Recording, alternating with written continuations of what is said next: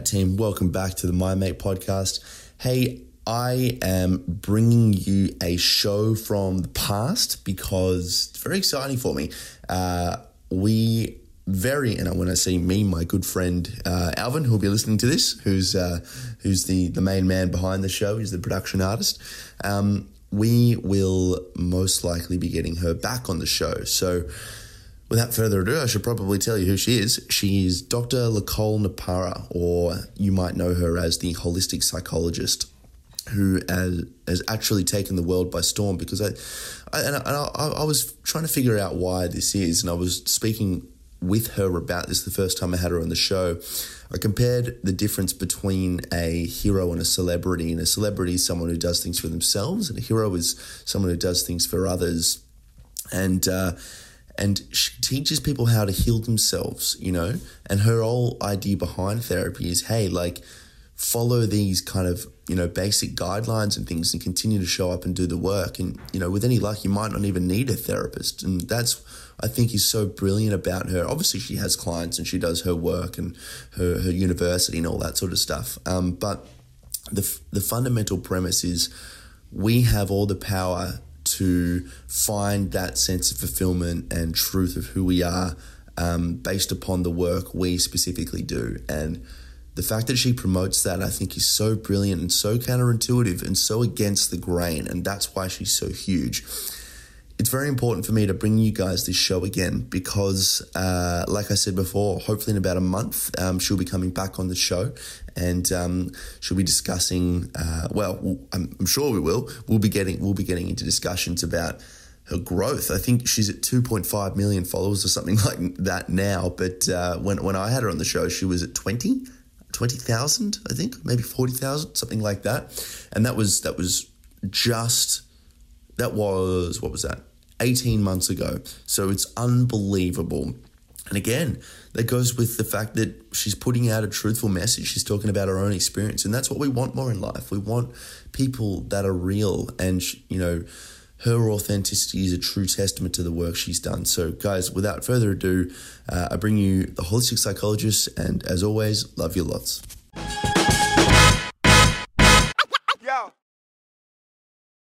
All right. Well, Nicole, it's so good to have you on the show. Full disclosure, it was my uh, my lovely partner who was sitting just opposite me who actually got me onto you, and um, we um, we we love the holistic stuff, but we also love the marketing stuff as well. And there's like a real authentic journey that you see shine through um, when you're uploading and when you're talking about the stuff. And I think it's so good to see that side, especially in psychology as well, because you know historically there's been that real kind of detachment from who a psychologist is apart from what they do you know so what was the what was the moment for you where you kind of was just like you know what i'm actually just going to pump this marketing thing and because i just looked recently and there was about six months and yeah it was a bit of a milestone yeah, absolutely. So first of all, thank you, lovely partner back there. Yes. Hello. For sharing, for sharing my work. It's very awesome.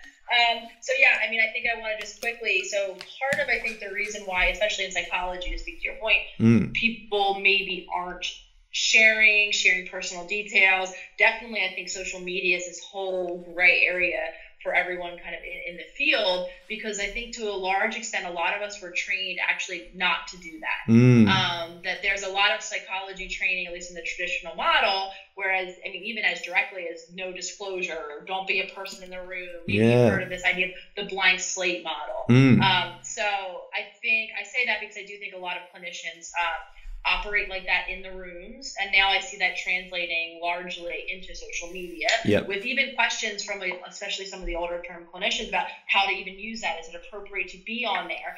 Okay, and if I've made a decision to be on there, yeah. what is appropriate to share and not, and not to share? Yes. Um, so I've always been, I, I, always kind of joke, I've always been kind of like in my own lane uh, in terms of the clinical work I've done, and I've always been a very full disclosure person. So I've always been someone who is comfortable being a human in the room and have, has always operated that way clinically. Um, and then obviously I started to watch social media expand in the world and the connections that could be made on there. Mm. And it felt like that was a natural next step, especially when I was evolving my message and really wanting to, I think, get, get some of this information out there on the more global scale. So, you know, social media to me was a huge, was a huge untapped resource. And like I said, being comfortable with sharing my own parts of the journey. I thought that that would add not only a cool, you know, a, a different perspective on kind of who a psychologist is as a person, um, but I, you know, I, I, will often write a lot. I actually just wrote a post this morning sharing my own struggles and healing too. You know, having and walking alongside of you know the self healer movement that I'm you know trying to you know very much a part of at this point. I, I think it's important to also share the difficult aspects of the journey too. So that just became again another another why not? You know if i can be mm. human and can show people that this isn't easy um, let me let me show people the whole of the experience and not just be someone who's saying do this or don't do that. Let me show what it looks like to do it right alongside of them and to struggle in ways that i know a lot of people struggle. Yes yeah and i mean you say it in such a way you, you can see both sides because one um, you know the the trying to be a almost fly on the wall concept is it, it, it has its benefit because you you can you know, as as human beings, we're so easily influenced by the other person that you know a, a client could say something and then you know you're triggered or, or things are all happening as well. So you see both sides, but I think um, more to your point, especially with what you're doing now, it is so good to see someone who practices what they preach, and it's it's like, hey, look, we are all in the struggle together. To use that word, life can also be a bloody blessing. This is my area this is why this works because I've tried this other thing and that made me feel terrible. So I'm telling you anecdotally, this is why. And then this is also the science as well. I think it's fantastic, you know? Yeah. So, yeah. yeah. Absolutely. I think so it becomes navigating the difference, like you were saying, between being able to be objective, right, in the room where if I am being triggered, I can leave that out but also being the humanity and being, you know, bringing in the relatable part. So I think it's navigating that fine space. Yeah, for sure. And you got to have a fun time while you're doing it as well. Social media is fun. Look what we're doing.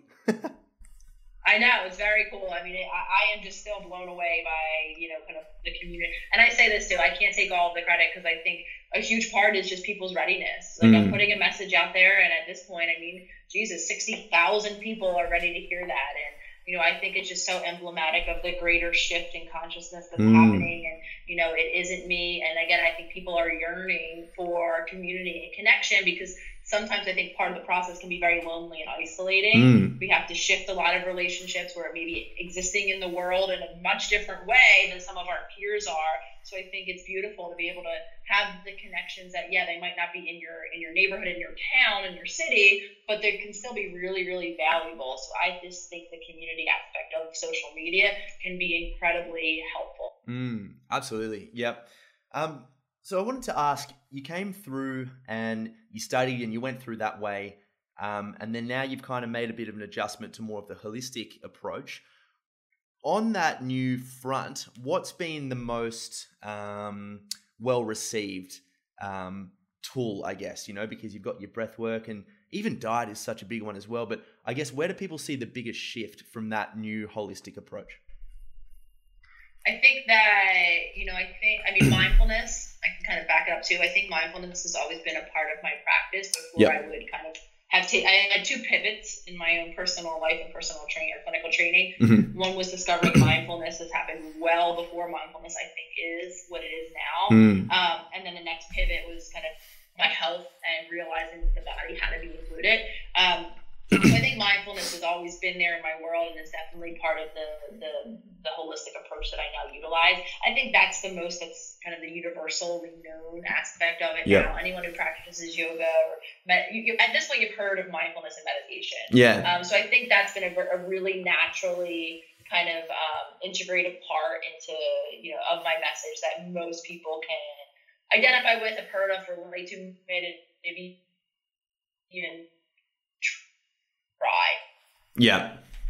Obviously, and barriers that people get tricked up around with all things mindfulness and meditation. But I think that was that's the first kind of eased way in because it's natural, it's there. Like yes. Yeah. Of it. Um, breath work, I think, is an extension of that, right? So, like here, let me show you that you have more control. Let me show mm. you that you can control your body. This is where we're actually making that connect between intention or the mind and choices and, and our body's physiology.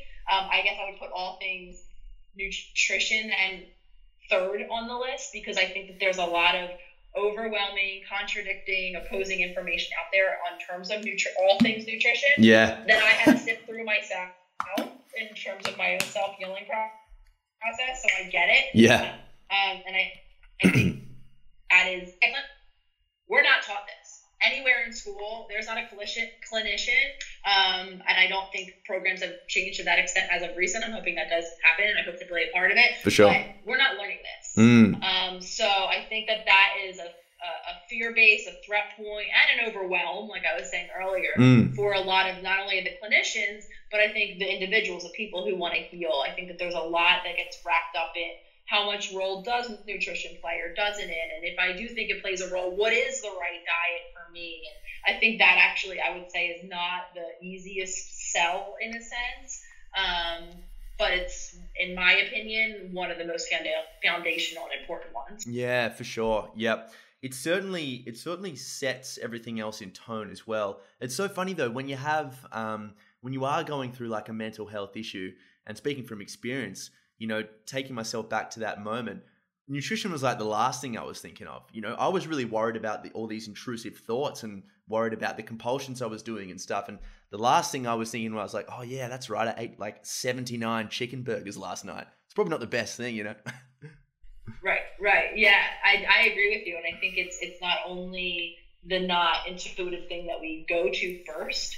Um, I think that there's a lot of feelings and beliefs that get wrapped up around in terms of resistance. Mm. Um, I think eating and food is so much beyond nutritional needs that my body has and what I'm putting in. We have meaning, psychological, emotional that get wrapped up in our in our eating behaviors. I Mm. think I did a post recently about accountability. I think that there's it's, it's much more complicated. Yep. And like you're saying, it isn't the first thought of thing, but it's also the most consistent thing that we do have control over.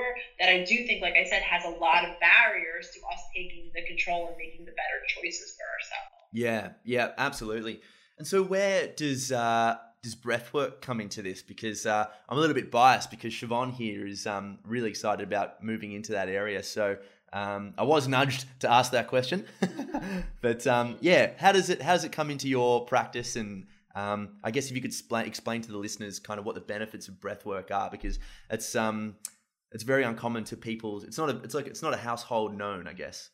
Yeah, no, absolutely not. I mean, it's the funniest thing, right? We all breathe every day to stay alive. Well, I don't, we're but not taught to breathe.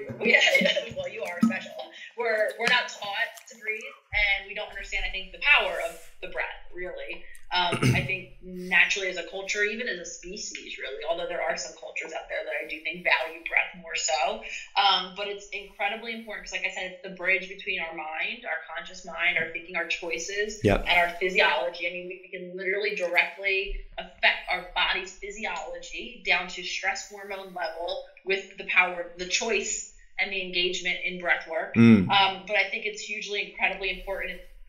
The call that I got off of right before our call today was all, all about breath work, all about the reality. So we have to simplify it. We have two nervous systems in our body. One, your listeners might have heard called the fight or flight. It's the sympathetic nervous system, and then we have the parasympathetic or the rest and digest nervous system Yep. the way they work is they're like the brake and the gas in the car, meaning when one is activated, one is deactivated. The issue has become now for humans, so our resting state as a human should be should be that we are in parasympathetic, we are in rest and digest all of the time until there's a very real threat that then we shift over into fight or flight. We literally fight or run away. We save ourselves. This is obviously very generally based save ourselves. We have all this stress hormone running through us. Our muscles are primed for action. We're not digesting our food. We're doing all this good stuff to keep us alive. Yeah. And then we go back down to, to rest and digest, right? Mm-hmm. The reality of it is, threat has taken on a whole new level for us as humans, even though we're not on the tundra anymore, right? Emotions are threats, environments are threats, city life is a threat. Mm. Um, and our mind doesn't know the difference between what's real, the tiger in the jungle, or what we're just imagining to be real. So Mm. most of us as humans are spending well, way too much time, if not all of our time, in that fight or flight nervous system, which Mm. has so many, you know, kind of difficult uh, effects from, you know, being wired and tired, having brain fog, not being able to eat, eating too much, not being able to sleep, sleeping too much, right? It has all these negative effects, I think, that we being hyperactive, hyperreactive that we carry. So breath work is a great tool that we should use consistently to start to reactivate that rest and digest system so that we're spending more time balanced. Yeah, yeah. And it's also there's also a bit of knowledge in it as well, which is there's that little bit of break between someone who's the expert and someone who isn't because I know coming from a CrossFit background that what a lot of people do to, you know, calm down from all the stresses in everyday life is go and do an intense workout, which more often than not kind of spikes the uh, the fight or flight even more because there's so many physiological stresses, as you know. Yeah, absolutely. I think that that's a, a huge a huge part of it too, and and a lot of times it's been a shift. I think in terms of what exercise is, in terms of its benefits, what types I should say are beneficial. And while yes, bursts of activity and strength and HIIT type models, CrossFit type models are absolutely helpful and they have a lot of great physiological benefits as well. Yeah. But you're right. I think that we can even err on the side of being over reliant or doing too much of that, where again, we're chronically stressing our body in a way that if we don't build in these more balanced moments, we're going to just continue to have those scales tip. Yeah. Yeah. I've also I've got a this is an area that I've been deeply fascinated with um, over the past quarter six to eight months. It's the um, existential, I guess, suffering, if you want to call it that, that we're kind of seeing in the 21st century. And I wanted to um, kind of open that discussion a little bit and kind of where you see a lot of people coming to you, where their suffering arises from. Is it that that you know we have all these availabilities now that everything seems to be a little bit meaningless, and that's when the neuroses you know begin to manifest. And yeah, if you could just explain and talk a little bit about that, I'd be bloody interested. yeah, absolutely. I'm gonna actually take it a step back beyond before yeah what we have or don't have in our external and say that in my opinion at least most of the existential crises i see work with pretty much on within every human has some version of it mm. it's actually a disconnect from the self yeah it, it actually starts inward right which then results in it looking outward for these things mm. which might feel meaningless but my argument is always it's because it's really reflective of our relationship or lack of relationship or complete disconnection and or you know kind of subversion because I, I know I really want to do this but I'm doing this and again there's a million other iterations of that from the self yeah. I think it originates at that deeper space. Again for many different reasons many different pathways that we come by it but I think every human in some some way is disconnected from themselves and or meeting their own needs you know and or knowing what their passion is and what path that they need to be on. That then and does look a looking outward and it can translate to like it's too much or it's too immediate or it's not enough or it's meaningless or it's empty. But like i said i think it really originates in, in what we feel or don't feel about ourselves first. And i think every i think it's a shared a universality. I think that most everyone i work with has to do that deeper level self work yeah. as part of their journey. It's the longer term work but it's it's it's integral. Yes, absolutely. And you actually see that in the rise too with um, again like we spoke about the um, you know the, the rise in the extremes because people are so far on the opposite side of things. So like just the idea of CrossFit. I'm not having a go at it because I'm actually a CrossFit coach myself, but um, probably not for long after this podcast. But but um, you know, you see that where people are just so stressed and or anxious and depressed on one side, so they beat themselves up on this other side, and you actually see that um, with consciousness itself. You see people heading down to Peru to just really get involved with ayahuasca and you're trying to take lots and lots of psychedelics. But I guess it comes from I need to get myself fixed. I need to, so I'm going to take this, which is actually the same as doing nothing as well because there's no work involved with that mindset. Mm-hmm. I think it's looking for, like I said, the external right thing outside, mm. while the ayahuasca and again, plant medicine, I, I, don't think, I think that it can have, have some therapeutic value. For sure. Connecting one to the cell, removing blocks, and like that. But I think, again, it's still utilizing the thing outside of me, right, mm. to access that, which again, while it could afford you a pivotal shift in consciousness that then translates to that internal work for sure, right? But I also think it, it, it kind of uh, orbits around another concept that I see a lot of in my traditional work and in my holistic work, which is the, desire, right, for it to be a, a, a, a one problem and a one solution.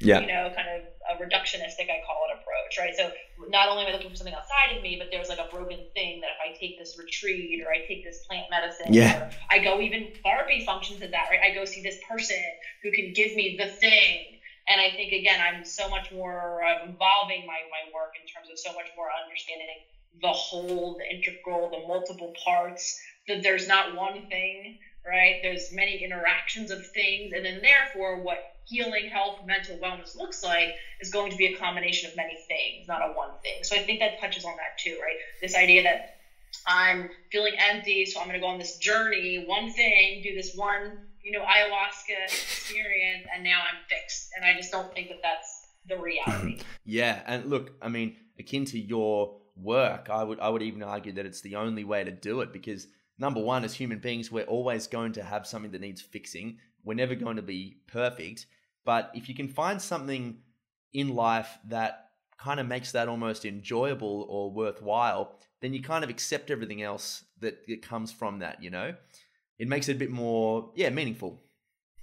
Hmm Mm. Yeah, I completely, I completely agree, Mm. and I think that that part of it is, you know, to throw out like resilience, right? Mm. Developing a resilience as a being, a, a physical resilience in our bodies, an emotional resilience, and psychological resilience. Because you're right, right? The, the saying that I'm sure a lot of us have heard: "Wherever you go, there you are." Right? Life happens. There's no tops in the mountain. You know. Yeah. That you're right. That we need we need to have the something that allows us to to to cope. And I think that again, for many different reasons, uh, most of us as an adult are not equipped with that. Um, so part of the journey is finding that within ourselves. Yeah, yeah. So what would you what would you recommend to someone that's I guess open to this idea of um, holistic well-being and you know they want to start with themselves like what's what's something that someone could do just to take that initial step Yeah, I mean, I think uh, acknowledging that you are playing a role is the hugest, you know, kind of Yeah. psychological Love that. right? Accountability, right? Acknowledging that you know we're, we we played a role, whether we like to admit it or not. Mm. You know, again, some of it has to do with you know accumulation of past experiences, you know, but again, we are actively playing a role in our daily life yeah and therefore taking some version of an accountability. So, okay, because the, the flip side of that, as difficult as that is to, and I actually wrote a post out today, I, I did not like that. I did not like to have to take responsibility. I came Yeah. from a, a long line of, of external externalizers and yeah you know, kind of blaming and things outside of myself resulted in, you know, my fortune or misfortune, to be honest mm. right? So overcoming that mindset was was very hard for me. Um, but I think on the other side of that, as difficult as it, as it is, which is why I share that, it's hard, I think, to acknowledge that we're playing a role and that we need to take responsibility, even in our wellness. Again, I don't believe that there's a gene that I have or don't have that results in my physical or mental unwellness, right? Acknowledging that I have control, I just was on the other side of that. I have control. That's hugely empowering, obviously. Once you get over the hump of difficulty, okay, well, then that means that I can now make different choices and create a different life for myself. So I Mm. think that's the most, before we even talk practical steps, I think that's the most important psychological first step. Yeah, and in, in some ways, it's um, it is the most practical step to, to to look at yourself in the mirror and accept responsibility for everything is, is bloody tough because even like you said, the fortune or the misfortune, there's a lot of things that have happened to people. Um, and they're not responsible for them, and they it's just pure unluck, or someone was being extremely malevolent, or what, whatever it is. But it's hard to accept responsibility for something like that. But when when you do, you can you can shift that mindset and and recognize that when you take on responsibility, as as rough as that sounds, it's also very liberating because now it's your life and you can go and walk the road that you it's designed for you or that or that you truly want to do. Yeah, absolutely. And I, I mean, so to speak to your point, yes, things can happen to us that are largely out of our control. Mm. But what we do with them and about them and from them is where our control lie. And I think Yes. that's that's the shift and the reframe. Because like I'm never gonna have you know say that you know some some terrible trauma or calamity that happened to someone was brought on by them. You know, I'm not implicating that at Yeah. all, but I'm saying, okay, well that happened, Mm. right? As horrible as that is, and now what? Mm. And then that's like the point is, okay, now I can assume the responsibility for what happens next. Yes, absolutely. Yeah. So, what about yourself then? So, what's um What's a what's your kind of go to? What's your thing that um, that you really use as a tool? Some people have diary writing. Some people some people do really love meditating, and that just truly works for them. And that's probably the one for me and Siobhan. But yeah, what's yours? Mm-hmm. Yeah, absolutely. I think I do a, a combination of things, but I think that the underlying biggest thing is is being consciously aware, being mm. mindful, being present. Um, I carry that with me, you know, on, other days when throughout my day. Yeah. Uh, because that's where our, that's where our choice and empowerment is. And you know, so whenever I talk about the subconscious work that I'm always going on and on about stories, being unconscious to our day is where we start to go down those negative patterns, those, negative pathways yep. that give us the same result. So I think that's the most critical kind of thing that I'm always working to to, to hone, to develop, to strengthen. So it looks like not only I I do a meditation practice. I do one every morning. So it looks like not only carving out time to sit with my thoughts, distance myself from my thoughts, observe my thoughts, let my thoughts go, yep. but being mindfully present in my day too, because that's helpful and that can actually that can carry me and balance me. But what happens when I become triggered during my day? Can I step back from my thought? Can I choose a different response? Mm. And I think that's the most critical skill. So, like I said, while I'm all for, and every time I work with someone, I do talk about having a meditation practice, you know, that looks like sitting in a room, like when we think of traditional meditation, I think the evolution at some point needs to be being mindfully present to our current environment, to our current choices, because that's where choice is. That's yeah. us being in that frontal lobe part of our brain that makes us human and not running on those old programs that, again, it's going to get us more of the same. Yes, exactly. It's so you, you're spot on. You're spot on because it's it's all well and good having a, a brilliant meditation practice where you went off and you know went deep into the subconscious and had all this emotional healing. But how how enlightened are you when your boss is screaming in your ear, or you know when someone's late to to to one of your appointments or something like that? That's that's the real world practical uh, application of meditation, really, isn't it?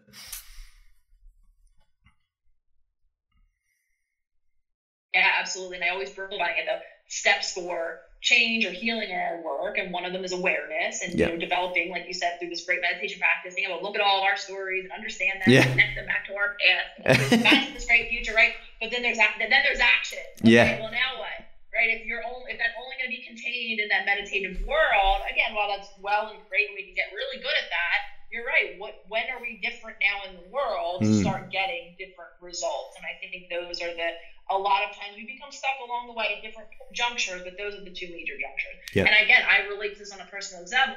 Personal level, I've always been someone who, you know, has considered myself self-aware. Mm. You know, I, like I said, I discovered mindfulness very early. You know, I kind of like got it, but yet I was still doing all those same negative patterns because it was just so hard for me to translate that into life and when I was triggered. Yes, yes, yeah.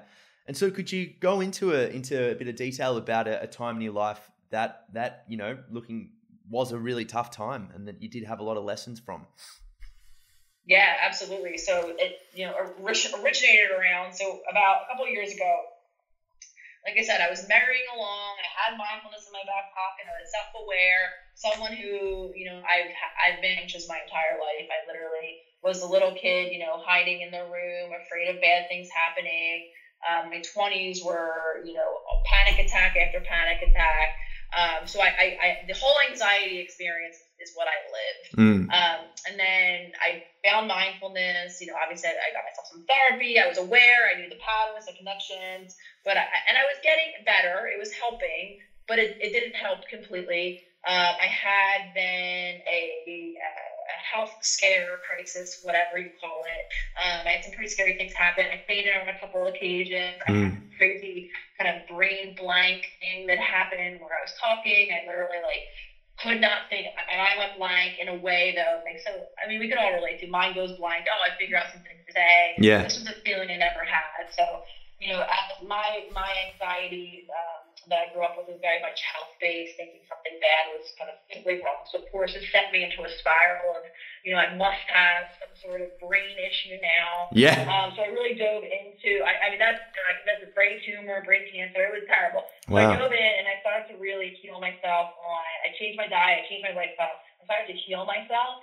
Um, and that gave me, I think, enough of a body balance that also then started to come to the surface a lot of emotional pieces, emotional truths about my past and my childhood that, you know, I was very defended against, you know, and I had mm. stories of, you know, life being one way and I was finally able to challenge and look at in a deeper way. And it was a pretty dark time for me, um, realizing that on a daily basis, the effects that some of these patterns and experiences were having on me yeah. um, and being honest about it and not doing what I always did, which is diminish it or minimize it or externalize it or, you know, pretend it wasn't happening. Um, so that was, again, not only kind of healing my physical self, but I think that gave me, like I said, foundation to then dive into the, the, the, the deeper emotional healing that was that was pretty dark. Um, and like I said, a lot of it was having to be brutally honest um, in a way that I think is not pleasant for a lot of us. Yeah, yeah, absolutely. And this is a conversation I was having with um,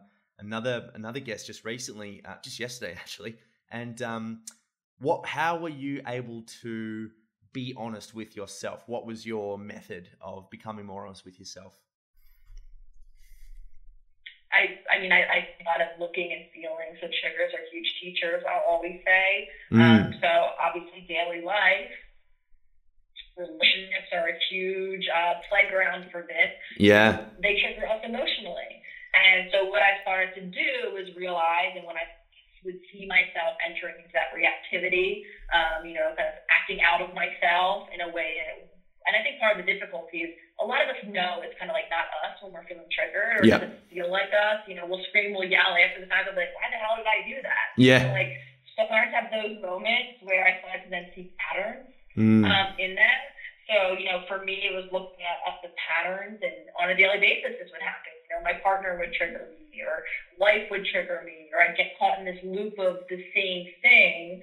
Um, and it was really using those as a jump off point to say, okay, well, well, why might this be? What might this have reminded me of? Or because my belief is none of this is a coincidence. Those patterns are there for a reason, as is my reaction.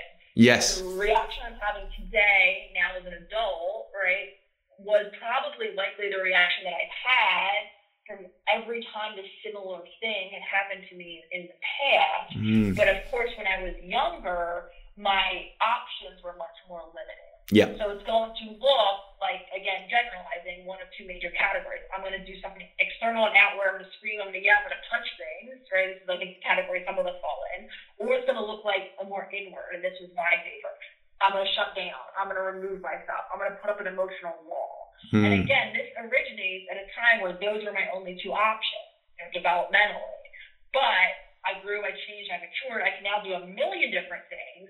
But when that feeling is being touched, I literally revert back because that's the thing that helped at the time. That was my best option.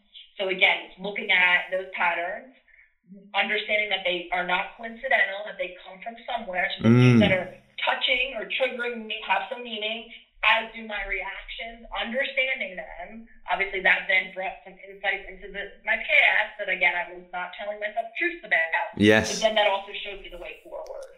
Yeah, absolutely. What um, what are some of the psychologists, psychotherapists, you know, people that have been in the field that have really, um, I guess, inspired you and moved you into the the way you are now? Because there were there were a few kind of psychoanalytical allu- allu- allusions to there, and I got really excited there. Was, one of my favorites is Carl Jung, and I'm not sure if you, are into Carl Jung, but yeah, I was frothing all that. So. yeah, absolutely. So I, I actually, fun fact, I did a lot. My program, a clinical program that I trained in, um, for my doctorate was psychodynamically based, meaning it dove into kind of all of those type of models. That was our predominant. There's so many different You know, y'all CBT, DBT. So ours was kind of really talking about that model, the Jung model, things like that. But then I also, so we had a little flexibility in terms of choosing where we where we practiced, yeah. we were training. So I did a lot of work in psychoanalytic institutes.